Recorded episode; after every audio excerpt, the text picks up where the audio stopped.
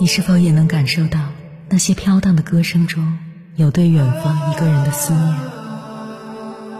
你是否也有遗憾？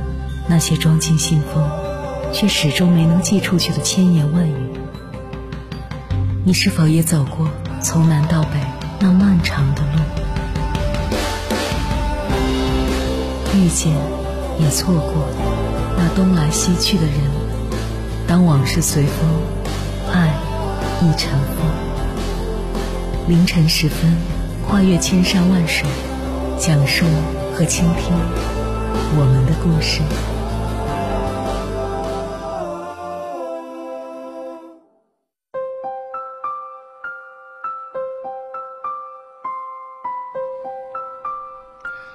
欢迎回来，各位夜行者，这里是正在直播的中国交通广播，千山万水只为你，深夜不孤单。我是迎波，绰号鸭先生。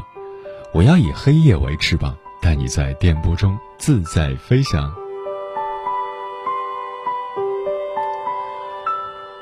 我认识一个学姐，上大学的时候，她和男朋友的关系非常好。每天不说是如胶似漆，也基本上是形影不离了。两人本来说好一毕业就结婚，双方父母都见过了，结果那个学姐不知道从哪儿看到了一个考验男朋友的十个问题都答对的才能结婚，就真的拿去测试了。测试的时候，男友前九个都回答的非常好，学姐也非常开心。到了最后一个问题。如果我没有生育能力，你还会娶我吗？没想到，男友非常坚定的回答：“不会。”这个回答如晴天霹雳，学姐瞬间就傻眼了。她的回答和爱的标准答案不一样，她不是真的爱我。于是两人突然都对这段感情陷入了绝望。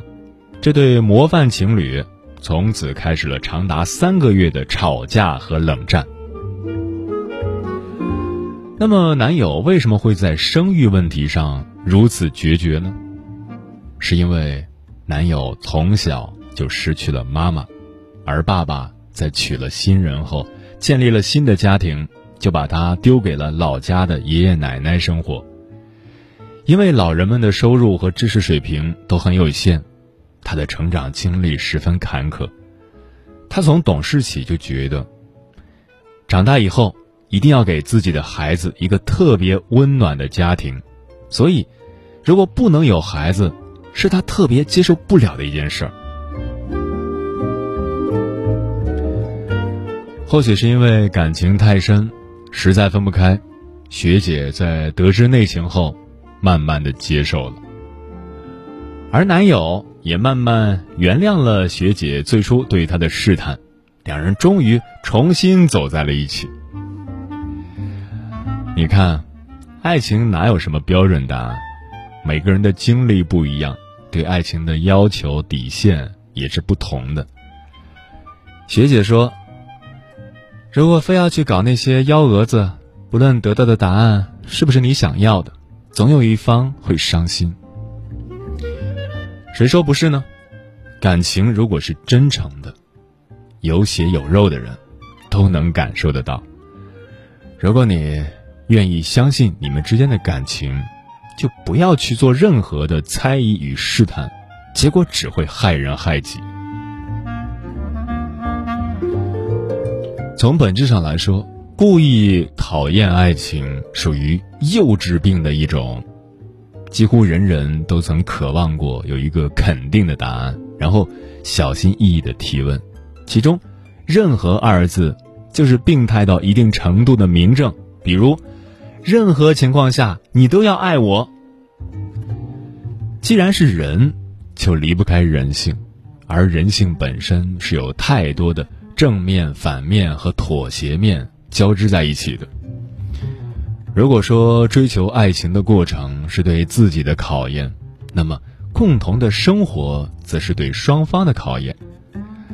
我们以爱之名，放弃了一些个人自由，也表现出了。宽容和善意，但如果因此就说，爱情本该经得起任何考验，那就太高估人性了。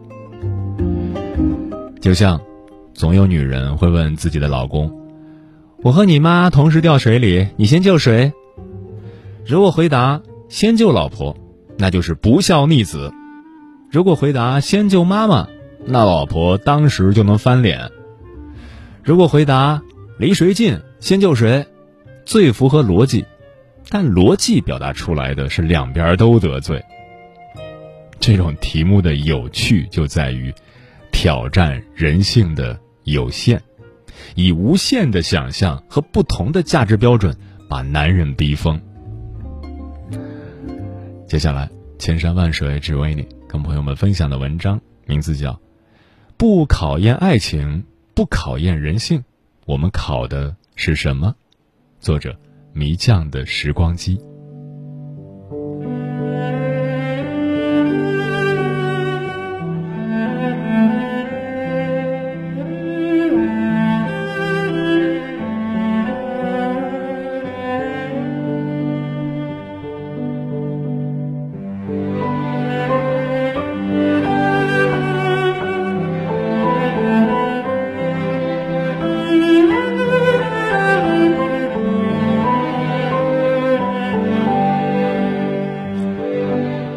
我信得过你，但信不过人性。这是我们家老王前几天跟我说的一句话。事情是这样的，最近我新交了一个男性朋友，我跟老王报备了。昨晚老王在我洗澡时拿着我手机玩王者荣耀，这时那位男生发了微信给我，老王刚好看到了消息提示，就顺手点进去看了。在我出来后，他取笑我说：“哎呦喂，你认识新的小哥哥了，还被人家撩。”我就直勾勾的看着他说：“那只是普通聊天，你信不过我呀。”他说：“我信得过你，但信不过人性。”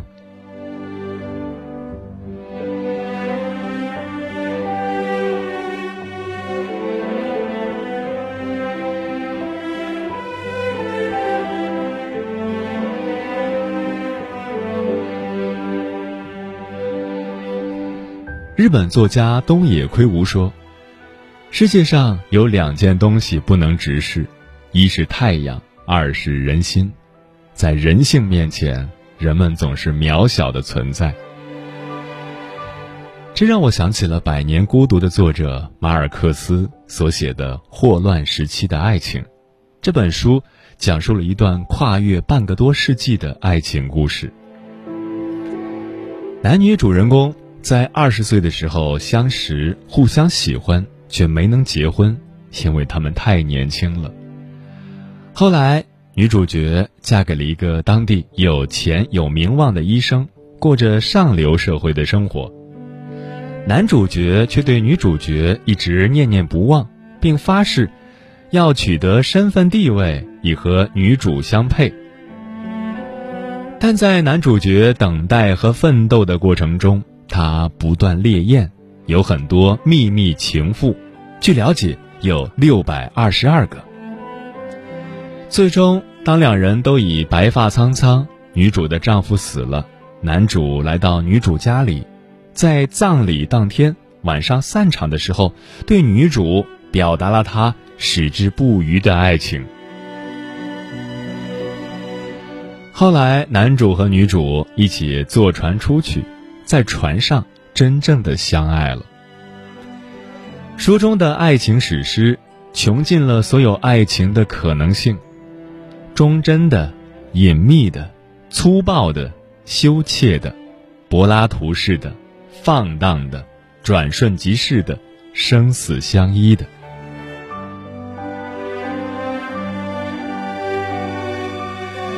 说到人性。我不由得想起了书里面的男主角达萨，是的，一生烈焰了六百二十二个女人的那个男人。书中有比较多的篇幅描述了男主与不同情人之间的经历，以下列举几个：与船长的情人发生关系，他们在船长喝醉后心照不宣的选择了进一步的接触，这段地下关系。持续了七年，竟然有些像普通夫妻的七年之痒。与已婚女人养歌女。如果不是达萨在养歌女的肚皮上用红油漆写下“这小东西是我的”，两人的事迹便不会败露，养歌女的丈夫也不会不动声色的杀害了自己的妻子。与十四岁中学生的不伦之恋，达萨作为对方的监护人。享受着毫无禁忌的引诱的乐趣，没想到少女却深深的爱上了他，在听闻他和女主复合的消息后，悲伤自杀。说实话，我不太能接受男主的行为，因为自始至终我都无法理解他对女主的爱。或许到了年老后，我才能够理解。书中有这样一句话。心灵的爱情在腰部以上，肉体的爱情在腰部往下。也许这句话可以恰如其分地体现男主的爱情观。他一面与不同的女人发生关系，却又一面在内心保持着对女主坚贞的爱。有人说，他可以同时与多个女人保持情人关系。却不感到羞愧，因为在他看来，肉体之爱是一件风流的、无需被谴责的事。我只能说，人性是贪婪的，欲望是无止境的。在这里，我理解的男主是贪婪的、有欲望的。他贪婪，五十多年里，平均每年有十二个左右的情人。他有欲望。抵受不住自己作为一个男人对性爱的渴望与享受。在小说中说到男主之所以那么做，作者解释，这只是为了短暂的发泄欲望和寻求慰藉，借此来缓解他对女主的相思之苦。性爱确实能延缓人类的某些痛苦，但纵欲。是否能够加深对爱情的确认呢？对于这一点，我不敢苟同。男主暴露了人性，而女主藏住了对人性的拷问。经历了半个世纪后，男女主角步入了暮年，两个老人重新坠入爱河，再次走到一起。当男主说。我仍然为你保留着童真，女主说：“你是一个骗子。”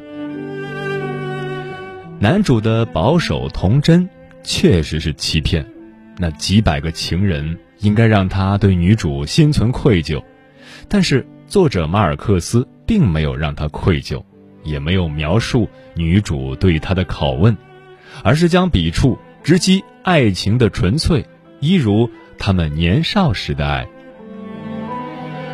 男主和女主的爱情是纯粹的，时间成了他们爱情的见证者。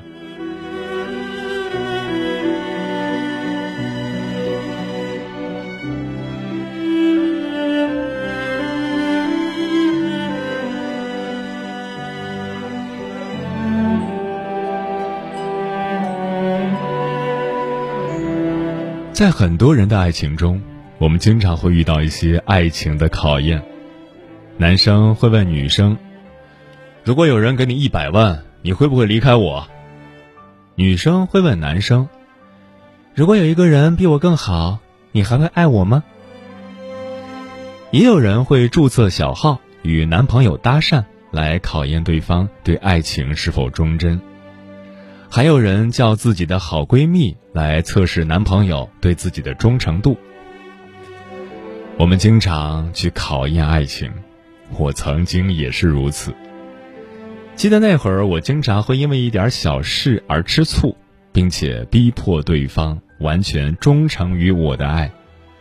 久而久之，对方不耐烦了，最后，这一段开始于友谊、终结于爱情的关系荡然无存了。最初，我坚信，一段爱情是纯粹的，高中时期谈过纯粹的爱情，那会儿我们之间除了爱情就是学习。到了大学时期，爱情里掺杂了金钱、攀比等，两个人的关系开始变得微妙。即使我一直在坚守最原始的爱，但对方并不这么想。他身边有很多诱惑，出现了各种女性，他想撩的来撩他的数不清。那时候我陷入了越害怕失去就抓得越紧的死循环中，最后。他累了，倦了。当然，他和一个认他当哥哥的妹妹在一起了。如今我有老王，也美滋滋的。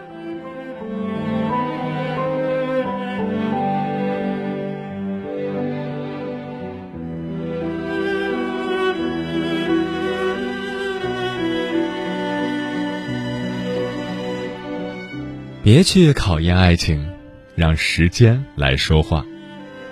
经历过爱情的失败，我认为很多爱情都经不起考验。两个人在一起的目的是开心快乐，而不是捆绑束缚。总是去考验你的伴侣，你给伴侣的感觉就不一样了。他认为你变了，你也认为他变了。其实。你们的爱情没有变，只不过是你的猜疑试探给你们的爱情划了一道裂痕，时间久了，裂痕就越变越大。现在我更相信，一段爱情是会日久见人心的。凡事不要想得太复杂，手握得越紧，东西会碎，手会疼。不管眼前这个人说的甜言蜜语多么令人动心，也不管我们之间争吵了多少回，不管他撩过哪个妹子，我相信时间会是我们这段伟大爱情最好的见证者。我们知道木筷子并不结实，如果我们不去考验，就永远不会影响使用。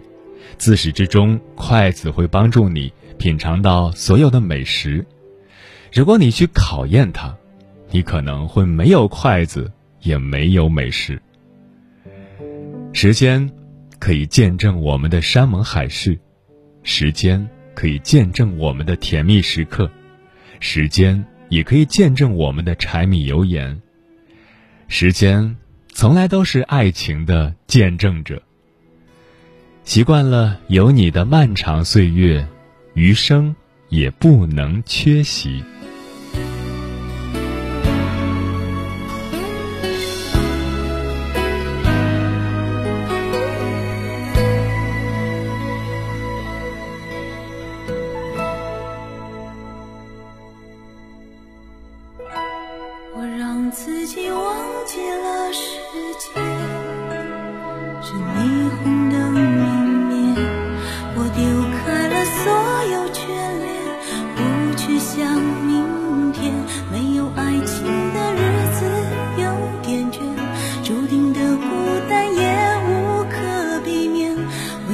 你准备更多的香烟，更多的音乐，陪着熬过漫漫长夜。决定离开你的那。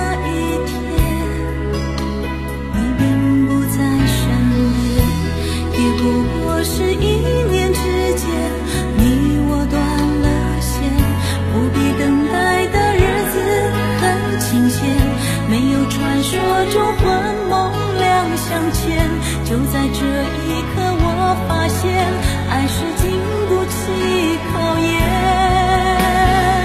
爱情的开始求的是痴狂爱情的结束却换来心惆怅。藏在我心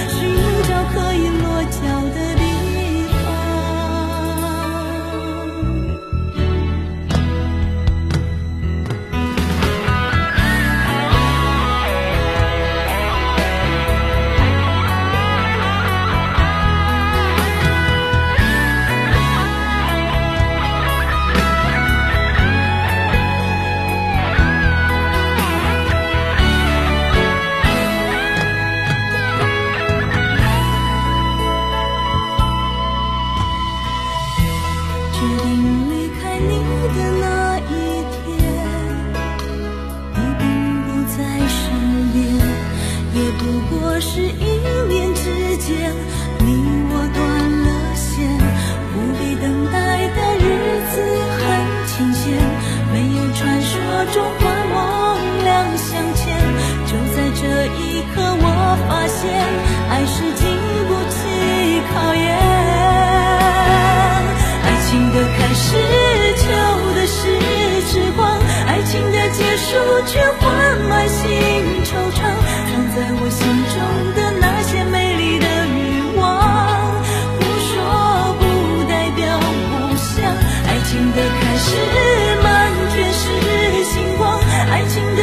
的结束，只见街上荒凉。我默默走在一个人的路上，寻找可以落脚的地方。爱情的开始，求的是时光；爱情的结束，却换满心惆怅。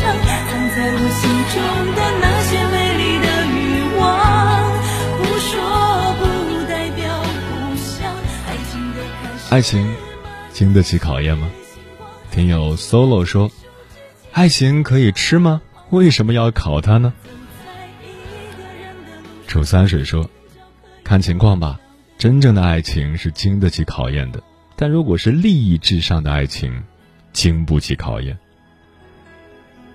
大头诚心不变说，二十出头的爱情，没想过要考验；二十末尾的爱情，最大的考验是自己的心门。小贾说，爱情无需考验，时间给予答案。裤子的云说。不是爱情经不起考验，而是我们经不起考验。有生之年说，那种挚爱可能会经得起考验，但是现实中我看到的那些所谓的爱情，一经考验就走向破碎。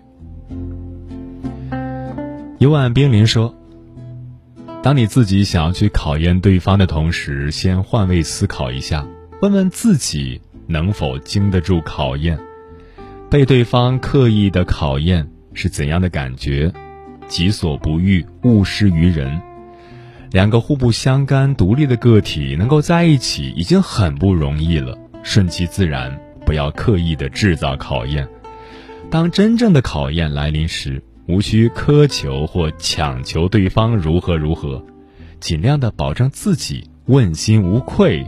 就已足够。爱在深秋说：“爱情不需要去考验对方，是你的就是你的，不是你的想留也留不住。爱的越用力，越容易失去。失去自我的爱情，必定走向灭亡。”嗯，爱情虽然不是第一天来过。但仿佛我们从来就没有拥有过安全感。我生气时跑开，他没有追我，他是不是不爱我了？我流泪时，他也没有递来纸巾，他是不是不爱我了？我下班时，他也没有来接我，他是不是不爱我了？你很清楚，人心是会变的。你无论用什么方式试探，只能证明他在此时此刻爱你。但是你永远无法证明他一辈子都会如此爱你。爱一辈子这件事，无法证明，只有这辈子过了才知道。我们拿真爱考验真爱，往往得不到真爱，得到的也许是越来越炉火纯青的谎言。我们拿出轨考验情感的稳定，往往得不到稳定，得到的。也许是鸡飞蛋打的荒唐结局。我们千万不要在爱情里作死，在这一场旷日持久的爱情表演赛中，没有人可以成为真正的赢家。你赢了，对方经不起考验；你输了，你不配得到任何尊重。所以，如果爱，请深深的、真诚的爱下去，不要去考验爱情。因为，它根本经不起考验。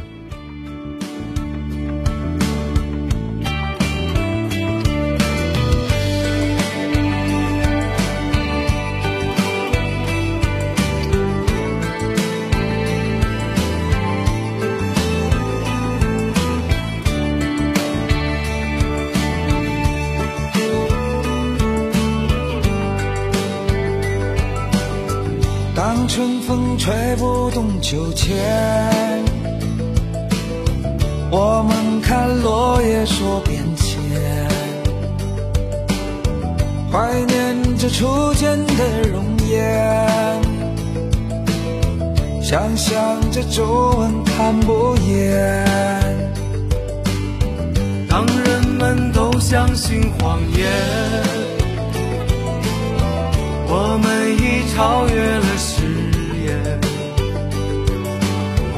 人难免为生活改变，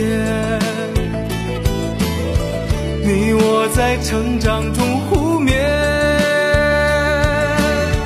一生有多少个春天？有你才开始数明天。时间过得很快，转眼就要跟朋友们说再见了。感谢你收听本期的《千山万水只为你》。如果你对我的节目有什么好的建议或者想要投稿，可以关注我的个人微信公众号和新浪微博，我是鸭先生，乌鸦的鸭，与我取得联系。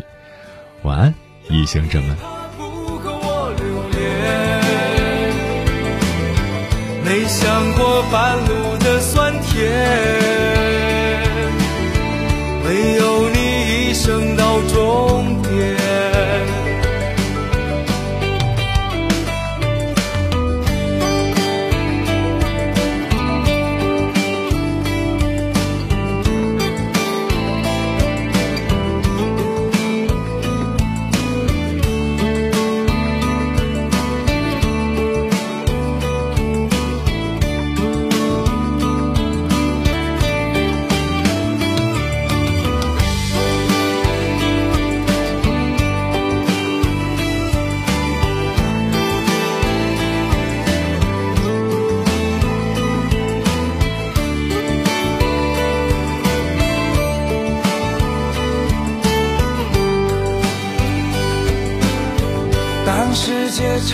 像云烟，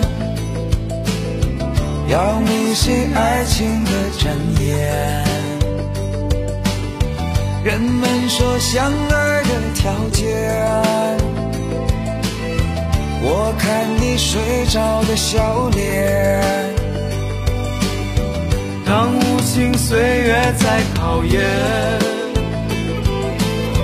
感情为生存变亏欠。哪怕有梦想没实现，有你的岁月才新鲜。一生有多少个春天？有你才开始数明天。头发若白了几根线，感情又深了